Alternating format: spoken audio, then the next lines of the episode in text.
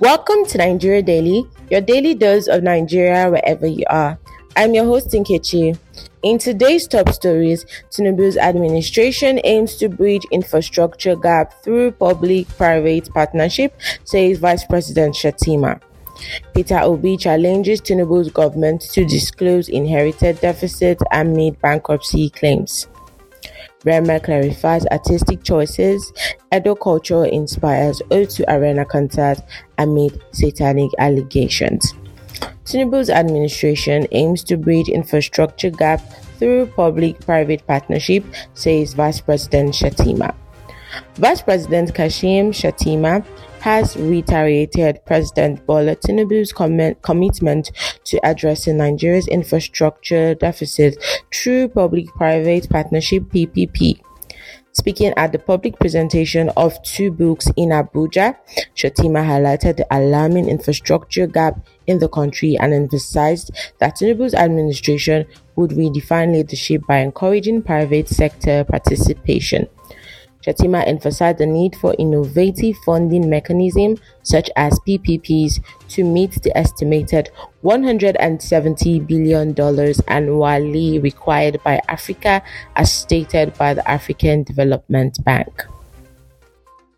He pointed out the importance of PPPs in delivering infrastructure to Nigeria, citing the establishment of the Infrastructure Concession Regulatory Commission to oversee and regulate federal level PPP endeavors. Shettima underscored the massive opportunity for investment in PPPs, stating that the challenge of infrastructure development aligns with the president's renewed hope agenda, recognizing improved infrastructure as a critical catalyst for the nation's economic growth. Drawing from Tinubu's successful legacy as the government of Lagos State, Shettima expressed confidence that the president will reciprocate these achievements at the national level. He praised Tinubu's expertise in brokering PPPs and understanding the measure necessary to bridge infrastructure gaps, positioning Nigeria as a competitive global player under the president's leadership. Moving on to politics, Peter Obi challenges Tinubu's government to disclose inherited deficit amid bankruptcy claims.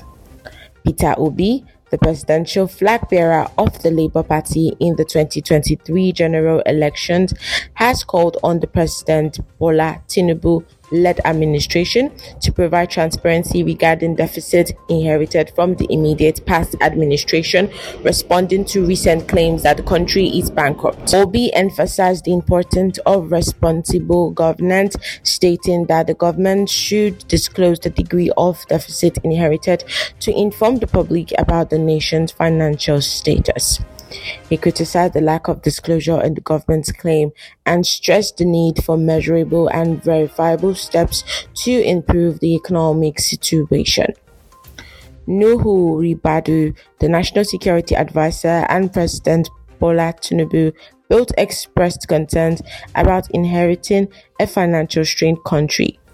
However, Obi argued on social media that responsible governance demands transparency and strict accountability.